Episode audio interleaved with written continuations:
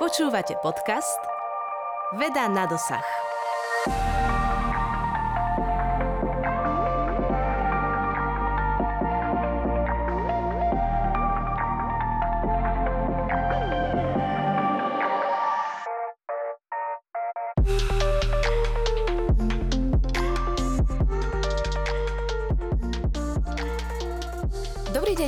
Poslucháči, moje meno je Alžbeta Králiková a budem vás prevádzať dnešným dielom podcastu Veda na dosah. Počas dňa každý z nás spraví množstvo rozhodnutí, z toho niektoré môžu byť aj úplne iracionálne. Naše rozhodnutia však majú veľký vplyv na náš život a často dokážu zmeniť smerovanie, ktorým pôjdeme. Ak chceme byť spokojnejší a úspešnejší, je dobré sa naučiť niečo o kognitívnych skresleniach.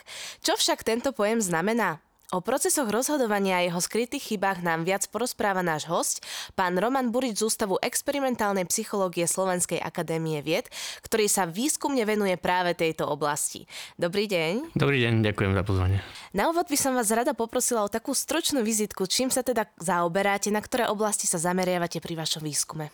Dobre, takže stručne a zaoberám sa v podstate racionálnym a do veľkej miery aj iracionálnym a, myslením. Čo mňa zaujíma, že prečo ľudia robia v usudzovaní a pri rozhodovaní stále dookola tie isté nevedomé chyby a ako im možno aj predísť. Mhm. My sa dnes budeme teda rozprávať o myslení, myšlienkových pochodoch a rozhodovaní, teda o niečom, čo si myslíme, že máme ako tak pod kontrolou, ale v konečnom dôsledku sú tieto procesy často nelogické. Koľko takýchto rozhodovaní bežný človek denne robí? To je ťažká otázka. Ja som sa tiež o to, o to uh, zaujímal pred istým časom, tak som si pátral, že koľko to môže byť.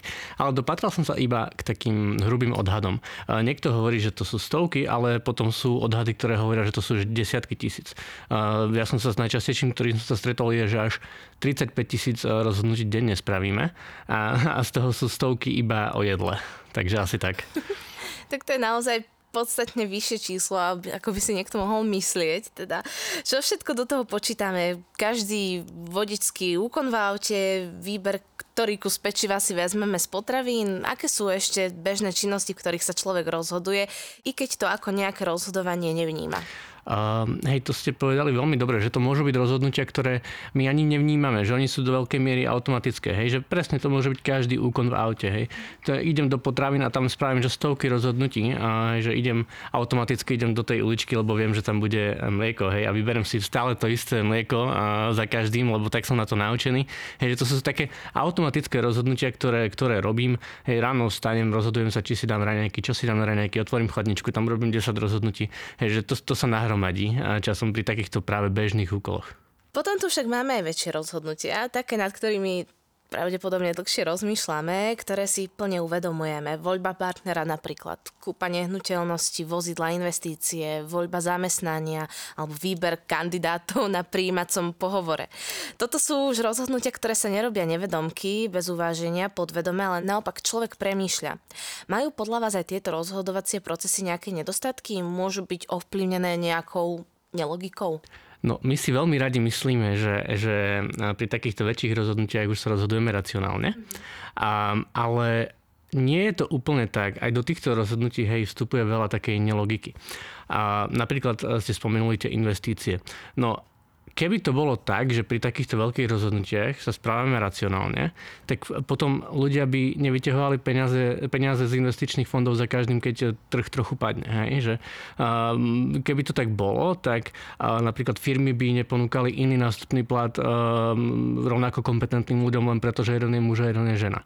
Hej, uh, tiež že väčšina Slovákov vlastní nehnuteľnosť na Slovensku alebo chce vlastniť nehnuteľnosť, ale pritom málo ktorý expert by povedal, že je to akože nezracionálna voľba. Hej. Čiže aj pri takýchto veľkých rozhodnutiach my veľmi často nerobíme tie rozhodnutia veľmi racionálne. Vy teda na základe výskumu tvrdíte, že tieto úkony, ktoré považujeme za racionálne rozhodnutia, nerobíme len na základe racionality. Na základe čoho ich potom robíme? Tu nastupujú tie kognitívne skreslenia? Um, áno, áno, presne tu nastupujú tie kognitívne skreslenia. A tie kognitívne skreslenia to sú práve tie chyby, ktorých sa dopúšťame. To sú nevedomé a automatické chyby. Hej? Lebo my si musíme uvedomiť, že naše myslenie funguje na takých dvoch systémoch um, alebo procesoch. Sú to systém 1 a systém 2. Um, A ten systém 1 napríklad, ten si môžeme predstaviť ako takého autopilota. Hej, to je to, je, to je to naše automatické rozhodovanie, automatické osudzovanie, to je naša intuícia, ktorou sa často riadíme. A, a tieto procesy sú veľmi užitočné, lebo akože nám umožňujú efektívne fungovať, robiť rýchle rozhodnutia, väčšinou aj dostatočne dobre, ale predsa len sú situácie, a ktoré navádzajú k nejakému intuitívnemu rozhodnutiu, ale zároveň to rozhodnutie je logicky nesprávne. Hej? A v takýchto situáciách práve dochádza k tým kognitívnym skresleniam. Skúsme si uviesť príklad pri tých rôznych situáciách, k akým skresleniam tam môže prísť. Kde prichádza k tej chybe, ktorú si neuvedomujeme? Uh, hej, na začiatku sme sa napríklad bavili o tom, o tom investovaní aj pred chvíľou. Um, tak treba, že prečo sa deje to, že, že ja vyťahnem tie peniaze z fondov, keď vidím, že trhy klesajú. No, lebo tam dochádza k kognitívnemu skresleniu, ktoré sa nazýva averzia voči strate. A to bolo jedno z veľmi významných zistení minulého storočia, a na ktoré sa prišlo, že sme na stratu veľmi citliví a nás strata um, v úvodzovkách uh, boli dvakrát viac, ako nás tešia zisky uh, v rovnakej hodnote. Čiže inými slovami, ja keď uh, stratím 10 eur a keď ich nájdem potom niekde na ulici, tak tá strata ma boli asi dvakrát viac, ako ma teší ten zisk. Hej, čiže preto ja keď vidím, že môžem stratiť niečo, aj tie peniaze, tak sa tomu snažím vyhnúť. Hej? Že tak, tak radšej tie peniaze vyťahnem, aj keď to je proste iracionálna voľba. Um, ďalším uh, takým úplne bežným príkladom je heuristika dostupnosti. Heuristika znamená teda tá nejaká skrátka mentálna. A, a tá vysvetľuje napríklad, že prečo ľudia, keď idú na dovolenku, tak často sa rozhodnú ísť radšej uh, dva dní autobusom ako lietadlom, hej? lebo sa boja lietadla. Uh, no práve kvôli tej heuristike dostupnosti, ktorá hovorí, že my akože nejaký výskyt budúcich udalostí, ktoré sa môžu stať, a posudzujeme nie na základe nejakých racionálnych informácií alebo niečo, ale skôr na základe toho, ako dostupné to je v našej pamäti. Hej? A my vieme, že každá katastrofa letecká, ktorá sa stala, je akože medializovaná a, a je veľmi ľahko dostupná, veľmi ľahko si na ňu spomenieme. Hej? A, a preto akože preceňujeme výskyt tých budúcich udalostí, že aj to naše letadlo môže napríklad spadnúť. Hej? Potom ani, ani nehovoriac o nejakom uh, nákupnom kontexte, že zákazníci uh, pri, pri nakupovaní podliehajú že mnohým, mnohým uh, uh, rozhodnú, uh, nejakým kognitívnym skresleniam. Veľmi časté je tak averzia voči neistote sa to volá, hej, že keď si zákazník ide niečo kúpiť, má nejaký produkt, ktorý sa mu treba spáči, ale je tam nejaká maličkosť, ktorou si proste nie je istý, tak ho to vie odradiť od toho nákupu. Hej, napríklad, že mm, idem si kupovať nejaký mobil alebo čo z nejakého e-shopu a teraz vidím, že, že podľa tých parametrov by mi asi vyhovoval, ale kúpilo si ho veľmi málo ľudí a je na ňu veľmi málo recenzií.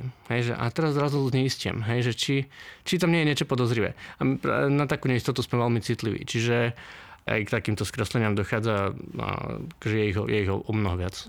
Z toho, čo hovoríte, mi to prípada tak, že k tým skresleniam dochádza práve vtedy, keď máme nedostatok informácií o danej veci alebo nemáme tie informácie pravdivé. Súvisí to aj s tým?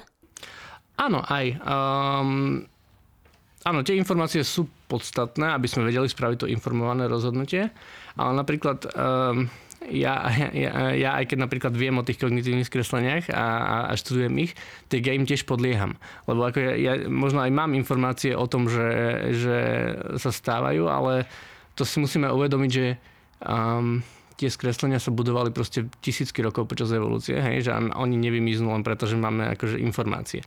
Ale áno, akože do istej miery a čím viac informácií máme, tak tým vieme to trošku ovplyvniť, ale nie, nie úplne. Mhm, čiže je to naozaj zakorenené v nás. Pri väčšine prípadov asi hovoríme o rozhodnutiach, ktoré až tak veľký význam nemajú. Ten dopad, ak je negatívny, pominie. Potom sú tu však otázky biznisu, práce, životných vzťahov. Tam sa tie nesprávne rozhodnutia vedia zmeniť doslova na katastrofu. Ako to napríklad funguje v biznis prostredí? Na akú chybu naskočí podnikateľ, majiteľ? Kde to zlé rozhodnutie skončí? Mm-hmm. Um, sú, sú špecifické kognitívne skreslenia, ktoré sa vyskytujú často najmä, najmä u podnikateľov a nejakých a konateľov spoločnosti a podobne, u manažerov. He, um, napríklad e, často sa vyskytuje niečo, čo sa volá, že overconfidence bias, že nejaké prílišná seba dôvera vo svoje schopnosti, he, že uh, verím si viac, ako by som mal. Uh, alebo napríklad uh, chyba plánovania, uh, kedy my máme tendenciu veľmi podceňovať čas, ktorý niečo zaberie, hej, nejaký úkon, že potom si to zle naplánujem a zistím, že aha, budem meškať s nejakou dodávkou alebo niečo, lebo to proste zabera viac si času. Tiež veľmi často sa tam vyskytuje status quo a skreslenie a teda nejaká preferencia toho, ako sa veci majú, nejaký súčasný stav a, a naša averzia tento stav meniť. A potom je tam akože konfirmačné skreslenie a veľa ďalších. A, ale asi najväčšou chybou, ktorú robia podnikatelia a biznisy je, že predpokladajú toho racionálneho zákazníka.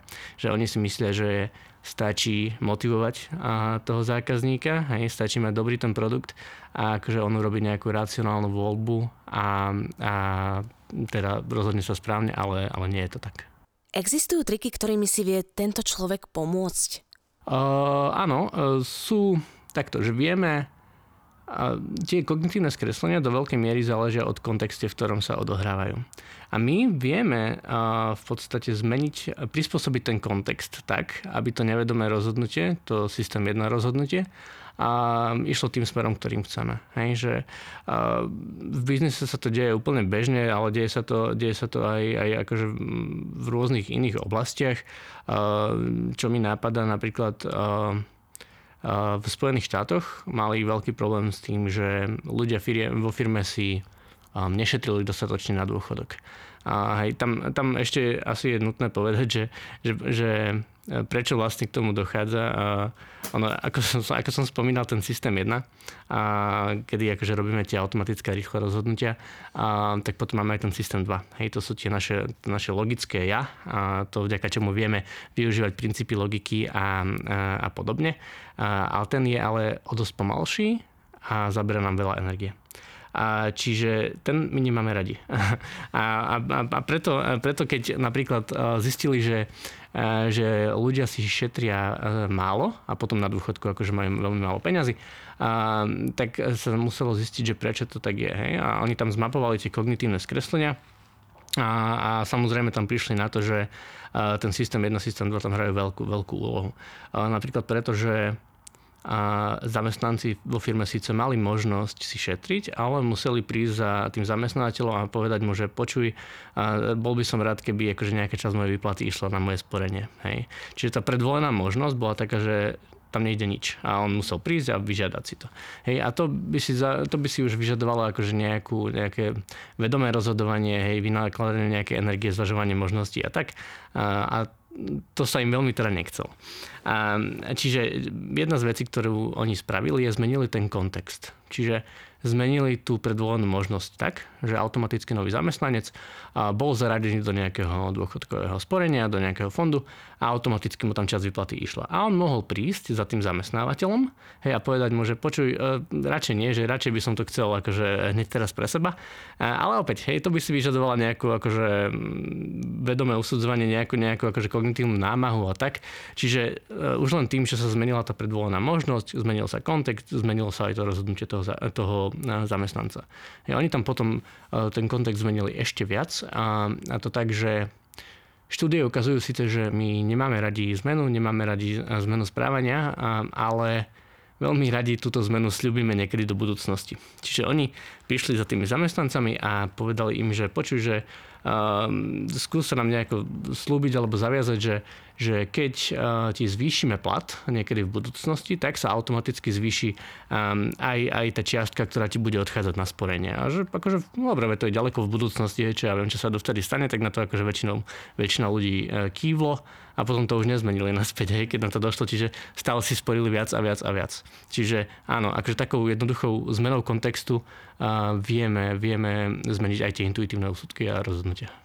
Jeden zo zaujímavých pojmov tejto problematiky je konfirmačné skreslenie. Trošku ste ho už spomenuli. Viete nám približiť, ako funguje v ľudskej mysli a možno rovnako znovu, k akým situáciám sa vyvíja? Konfirmačné skreslenie je, je veľmi časté a v posledných rokoch je možno aj nielen jediným zdrojom, ale je zdrojom mnohých aj spoločenských um, problémov. A to skreslenie hovorí o tom, že my máme tendenciu um, vyhľadávať, preferovať a skôr si vybavovať tie informácie, ktoré sú v súlade už s našim nejakým nadobudnutým názorom alebo presvedčením. A my sa teda máme ten, my máme tendenciu sa v týchto názoroch utvrdzovať. A často aj ten systém 2 využívame práve na to, že si ospravedlníme to naše nejaké už uh, predošlé rozhodnutie alebo názor. Uh, čiže napríklad to sa, to sa prejavovalo často aj, aj pri očkovaní, aj pri tejto napríklad, že rusko-ukrajinskom konflikte. Hej, že keď ja celý život som vychovaný v tom, že, že Rusko je super, hej, a mám akože ten názor už nadobudnutý, tak ak sa stane niečo také, ako sa teraz deje, tak ja mám tendenciu si nejako potvrdzovať, utvrdzovať sa v tom, že, že to Rusko je fajn, hej? že teraz si asi nebudem hľadať že nejaké objektívne informácie o tom konflikte, ale budem skôr formulovať tú otázku, ktorú zadám do Google, že, že, že ja neviem, že prečo Rusko nemalo na výber, hej? alebo také niečo a budem si hľadať informácie, ktoré potvrdzujú ten môj názor. A, čiže hej, toto, toto skreslenie je veľmi časté a myslím, že akože aj na dennej báze sa s ním môžeme stretnúť. Teraz taká zrejme podstatná otázka. Vie si bežný smrteľník tieto medzery v myslení uvedomiť, zmeniť ich a vôbec pripustiť si chybnosť rozhodnutí? No jedna vec je si ich pripustiť a druhá vec je zmeniť tie rozhodnutia. Alebo napríklad pri tom konfirmačnom skreslení, hej, že um, keby ja som, ja môžem vedieť, že to existuje, ale keby ja som mal zmeniť ten môj názor, tak zase to by si jednak vyžadovalo nejaké akože kognitívne úsilie, hej, nejakú, musel by som vynaložiť energiu, musel by som na to vynaložiť čas. Nebolo by to príjemné, lebo by som si musel priznať, že sa milím, čiže aj moje, moje ego by, by tým utrpelo. Čiže um, ja si to viem uvedomiť, ja napríklad si to uvedomujem, lebo to skúmam, ale tiež ich robím, hej, lebo to je, a, to, že od nich viem, ešte nutne neznamená, že sa im viem vyhnúť. Hej, oni sú tak v nás zakorenené, že niekde, niekde v našom nevedomí akože stále budú, a, ale akože áno, vieme do istej miery s nimi pracovať aj vedome, ale je, nie je to možno až tak efektívne, ako by sme chceli. Mm-hmm. Existujú nejaké cvičenia, praktiky, na čo sa zamerať, aby sme sa vedome chybám vyhli? Áno, áno, uh, zopár ich existuje. Um, sú často využívané práve v biznisovom prostredí, kde už práve ide o peniaze, je tam akože veľká, veľká šanca na nejaké straty a práve, čiže možno aj tá verzia voči strate motivovala tie biznisy k tomu. A využívajú sa napríklad techniky ako tzv. diablov advokát, alebo uh, sa využíva aj pojem, že red teaming, že vytvorenie takého červeného týmu. A to sa využíva pri takých skupinových rozhodnutiach. Hej, že ja keď akože niečo možno pracujem s mojim tímom, niečo brainstormujeme a podobne a dochádzame k nejakým záverom, tak je fajn vyčleniť tým ľudí, alebo pri menších skupinách minimálne jednoho človeka, ktorý bude mať vyloženie za úlohu, že napadať tie, tie skupinové rozhodnutia a spochybňovať ich a, a prichádzať proste s argumentmi, prečo by to ne, nemuselo fungovať. Hej, že my keď máme takéhoto diablového advokáta, tak skôr sa vyhneme tomu, že, že tá skupina urobí zlé rozhodnutie. Lebo práve v skupine máme tú tendenciu nejako stádovito ísť za nejakým názorom, treba za nejakého mm, veľmi akože kompetentného človeka, ktorý v tej skupine je. Um, druhým takým využívaným postupom je uvedomiť si, že ja to rozhodnutie možno nemusím spraviť hneď. A, hej, že teda nie je to vždy možné, ale keď to možné tak je fajn si to uvedomiť, lebo my často robíme tie rozhodnutia pod vplyvom emócií a ja keď si dám nejaký odstup od toho, že uplyne nejaký čas, a tak trochu vychladnem a, hej, viem lepšie zvážiť tie možnosti a aspoň trochu minimalizujem a, vplyv tých, um, tých emócií. A potom tiež akože do istej miery pomáha aj to, čo sme už spomínali, že akože nájsť si dosť informácií o tom, spraviť si poriadny rešerš. Hej. Keby som si akože viac naštudoval o investovaní, tak možno by som tie peniaze nevyťahol z tých fondov, hej, keď trhy klesajú a podobne. Uh-huh. Hovorili sme teda, že tie kognitívne skreslenia sú založené aj na skratkách v rozhodovaní. Na jednu stranu áno, tá skratka nás pri väčšom rozhodnutí môže oklamať. Ale na druhej strane nie je tá skratka aj niečím, čo kvázi chráni mozog, myseľ, aby sa neustále nezaoberala niečím nepotrebným. Mám na mysli to, že skratka nám pomáha nezamerať sa a nezblázniť sa z banálnych rozhodnutí, ale povedzme výber potravín v obchode a tak ďalej. Áno, je to, je to presne tak, ako hovoríte, že uh, máme ten systém 1 a systém 2. Akože, a ten systém 1 sa nevyvinul len tak náhodou. Hej? To je presne, presne ten princíp, že uh, nás chráni pred tým, aby sme minali príliš veľa energie a príliš veľa času na rozhodnutia, kde to nie je úplne potrebné. Hej, že predstavme si teda, že by sme išli treba na nákup do potravín a chceli by som spraviť, že dokonale racionálne rozhodnutie. No tak to by som pri každej jednej položke museli spraviť tak 15-20 minút, hej, že, lebo akože, to by som museli prísť každý produkt, ktorý akože, z tej kategórie, ktorý chceme, prečítať si všetky, ja neviem, nutričné hodnoty, porovnať si všetky ceny a zvážiť všetky dostupné informácie, ktoré tam sú. Trvalo by to hrozne dlho, bolo by to hrozne náročné a akože možno by sme vybrali si ten najlepší jogurt, ktorý tam je, ale otázka je, hej, či by to stalo za to. A preto sa vyvinul ten systém jeden. On akože aj keď dochádza k kognitívnym skresleniam, tak on vo väčšine prípadov funguje dostatočne dobre. On možno nám nedá akože dokonalé rozumné riešenie, ale dá nám dostatočne dobré riešenie a ušetrí nám veľa času a ušetrí nám um, veľa, veľa energie. Čiže vďaka nemu vieme fungovať efektívne a, a, a hej, akože niekedy dojde k tým skresleniam, ale akože nie vždy. Mňa by zaujímalo, um, že či v určitých oblastiach je možno, že problém s týmito skresleniami, napríklad nejaké profesie. Mhm. Akože No v každej profesii to vie byť problém. A akože sú profesie, kde to zase väčší problém, hej, keď ja neviem, napríklad som lekár, hej, tak akože od toho môjho rozhodnutia môže závisieť ľudský život. A čiže, že hej, ako, a z toho lekárskeho prostredia ma práve napadá zo pár príkladov, hej, že napríklad v Spojených štátoch a ten, tam v nemocnici Johna Hopkinsa, myslím to bolo, a, tak oni že, a, chceli riešiť to, že keď ten lekár má nejaká, že, že monštrózne dlhú službu, hej, tak on je strašne unavený a on akože nemôže 18 hodín fungovať 100% hej, a podávať ten kognitívny výkon tak, ako by mal. Čiže tam dochádza k chybám. Hej, a sú to často banálne chyby, že zabudne na nejakú procedúru alebo tak. Čiže tam, sa to, tam to vyriešili úplne jednoduchým, jednoduchým takým nádžom alebo postrčením, že upravili ten kontext rozhodovací zase, že oni mu dali jednoduchý checklist, že nejaký zoznam úkonov, ktoré proste musí pri tej procedúre vykonať. Čiže to je úplne banálna vec a, a tým, že to spravili, a, tak oni, e, potom sa to vypočítalo, že v priebehu nejakých ďalších 15 mesiacov, tak len takouto jednoduchou záležitosťou e, zabranili 8 úmrtiam, nejakým 43 ďalším infekciám a tej nemocnici to ušetrilo okolo 2 miliónov dolárov. Hej, že takáto úplne jednoduchá vec. A, a aj na Slovensku boli, boli s týmto problémy. A napríklad, keď ešte zostaneme v tom lekárskom povolaní, tak um, jeden čas a bol na Slovensku ten problém, že sa chybne diagnostikovala chronická obštrukčná choroba pľúc sa to volá. A pretože lekári často podliehajú aj tej heuristike dostupnosti, ktorú sme spomínali, aj inej heuristike, ktorá sa volá heuristika reprezentatívnosti. A teda keď posudzujeme nejakú napríklad diagnózu v tomto prípade na základe nejakých charakteristických črt. Hej? Čiže lekári často diagnostikujú na základe nejakých typických črt, ktoré sú typické pre nejaké ochorenie, ale nie len preto, hej, že vyskytujú sa aj inde. Preto napríklad pri tej obštrukčnej chorobe a ju často diagnostikovali ako nádchu a, alebo astmu, hej, lebo to má podobné príznaky. A, ale je to veľmi, je to veľmi vážne a, a potom to malo za následok akože chybné diagnózy. Hej, čiže potom sa pracovalo na tom, aby, aby sa tomuto predchádzalo. Vedeli by ste uviezť aj príklad, ako sa na tom pracovalo? No, tam akože sa robilo zo pár vecí. Keďže tam bola silná asociácia tých nejakých symptómov práve s nejakými bežnejšími diagnozami, že s bronchitidou alebo s astmou, a tak oni museli akože túto asociáciu vytlačiť a nahradiť, nahradiť nejakou inou.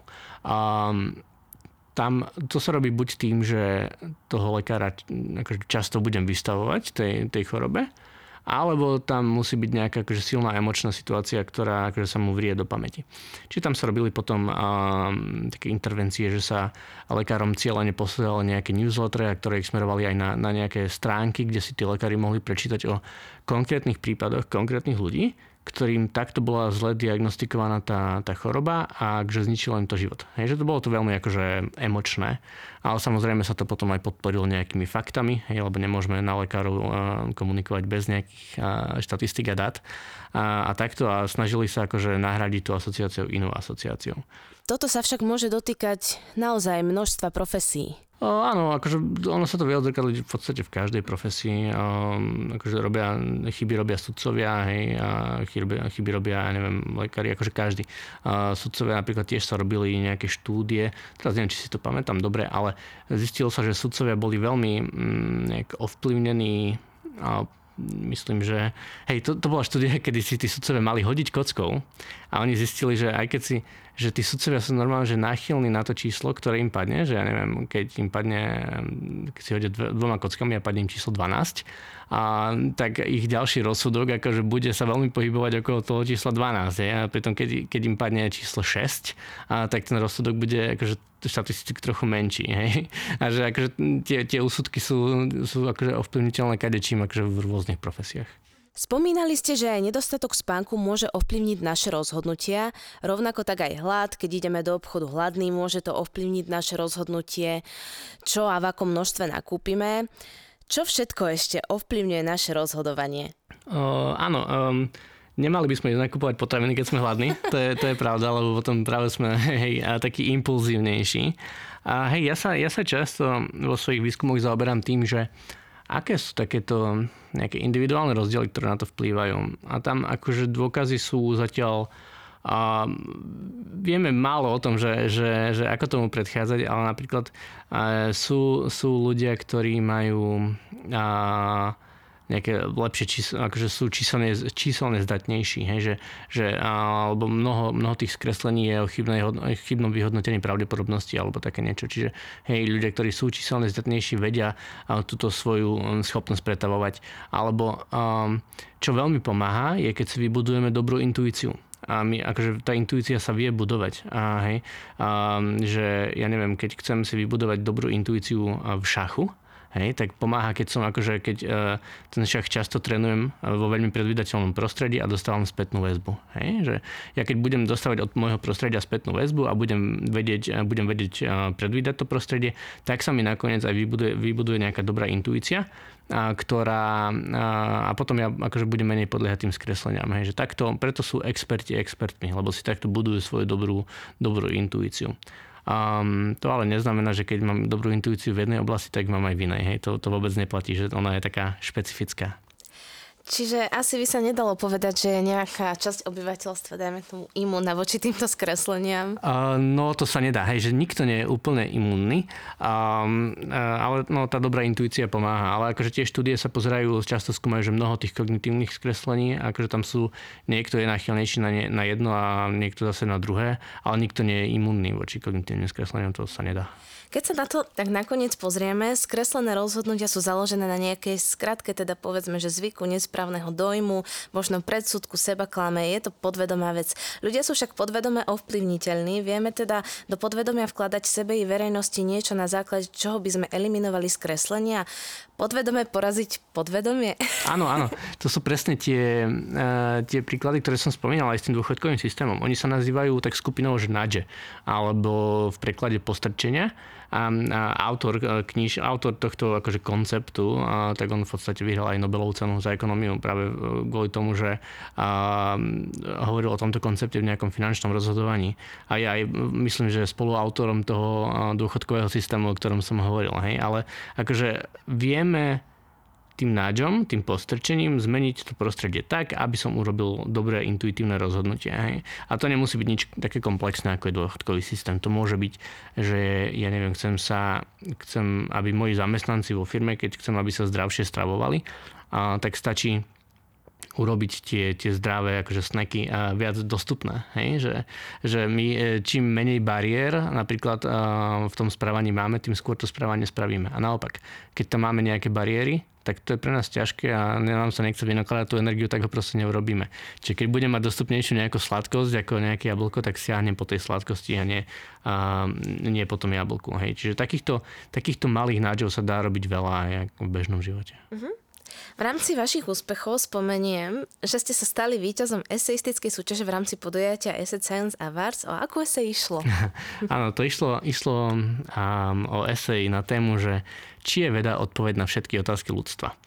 A, ja som, um, čo som vtedy napísal, že Neviem, ale e, neviem, či je a pravdepodobne možno aj nie je, ale e, mali by sme jednať tak, ako keby bola. Pretože akože, aké máme iné alternatívy, je, že tak čo budeme sa pri ďalšej kríze, ktorá príde, tak sa budeme spoliehať na tú chybnú intuíciu alebo na nejaké uh, ideológie, hej, alebo na čo. Že, že tá veda je nakoniec, aj keď nebude možno nakoniec dobrým riešením, ale je to stále, stále je to dobrý štartovací bod. Pozrieť sa na to, čo nám hovorí veda a vedecké poznatky.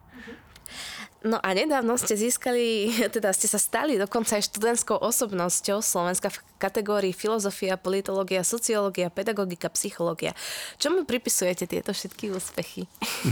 No, uh, možno šťastie, že tam zohrala úlohu aj tá, tá ESET aj výhra, ale ne, mal som, podarilo sa mi, uh, ja neviem, publikovať uh, niekoľko vecí, zopár z nich aj v dobrých časopisoch, čiže to asi zahralo nejakú úlohu.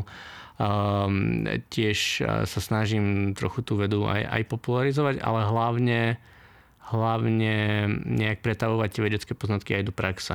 A ja pracujem aj ako konzultant vo firme Mindworks, ktorá akože sa práve o to snaží, hej, že zobrať tie kognitívne skreslenia a, a to, čo o nich vieme a nejak ich aplikovať do ľudského správania hej, a pomáhať treba s biznisom rásť, aby robili lepšie rozhodnutia, aby lepšie komunikovali na zákazníkov a, a podobné veci.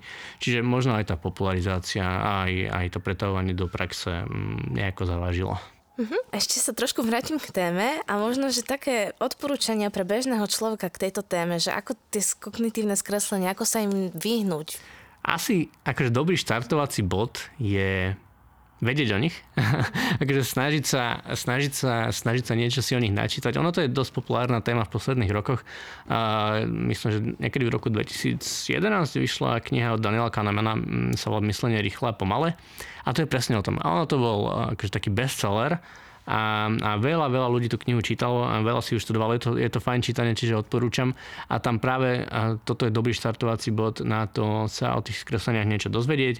Dozvedieť sa o tom, ako funguje naša, naša mysl, ako funguje systém 1, ako funguje systém 2. A je, je to fakt veľmi zaujímavé a potom akože nehovorím, že to bude fungovať do takej miery, že sa vyhnem tým skresleniam, ale predsa len si ich môžem, a môžem uvedomiť a, a, a potom akože tiež pomáha nastavovať si to prostredie tak, aby, aby bolo pre mňa priaznivé, hej, že, že e, ja neviem, a môj, môj kolega mi raz hovoril, že mal problém s ranným stávaním, hej a že nikdy sa nedokopal k tomu proste, že keď mu zazvoní budík, tak ho nepreložiť. Hej. Tak e, čo spravil je, že si dal na, na, na nočný stolík pohár vody hej, a stále keď, akože plný pohár vody a keď mu zazvonil ten budík, tak a vstať je ťažké, ale vypiť pohár vody je trochu jednoduchšie. Čiže on, keď mu zazvonil prvýkrát budík, tak vypil ten pohár vody a kým ho vypil, tak už bol dostatočne zobudený na to, aby, aby nešiel spať. Hej. Čiže my si vieme, vieme to prostredie postupne e, prispôsobovať svojim cieľom, tak by som to povedal. Hm? Aké máte vízie do budúcna? No, a mojou víziou na, najbližší, na, najbližší, na najbližšie obdobie je um, úspešne dokončiť dizertačnú prácu a skončiť doktorát. A, a potom uvidíme. Ja by som veľmi rád eh, chcel pokračovať uh, práve v tej aplikácii tých poznatkov do praxe, lebo ma to, jednak ma to veľmi fascinuje, čo všetko sa tam dá robiť. Jednak to nerobí skoro nikto, lebo akože málo kto stále o tom vie a, a aj keď o tom vedia, tak nevedia, že ako s tým pracovať. A, mňa, mňa veľmi baví týmto ľuďom ukazovať, že ako by sa to dalo spraviť, ako by sa to dalo spraviť lepšie, tak aby to fungovalo a, a často sú to fakt, že veľmi malé zmeny, čiže to ich tiež často poteší. Tak ja vám veľmi držím palce vo vašom výskume. Ďakujem vám veľmi pekne za rozhovor a prajem naozaj veľa úspechov. Milí posluchači, počúvali ste podcast Veda na dosah a hostom dnešného dielu bol doktorant Roman Burič z Ústavu experimentálnej psychológie Centra spoločenských a psychologických vied Slovenskej akadémie vied. Pekný deň. Ďakujem pekne. Počúvali ste podcast Veda na dosah. Vyrobilo Centrum vedecko-technických informácií Slovenskej republiky v roku 2023.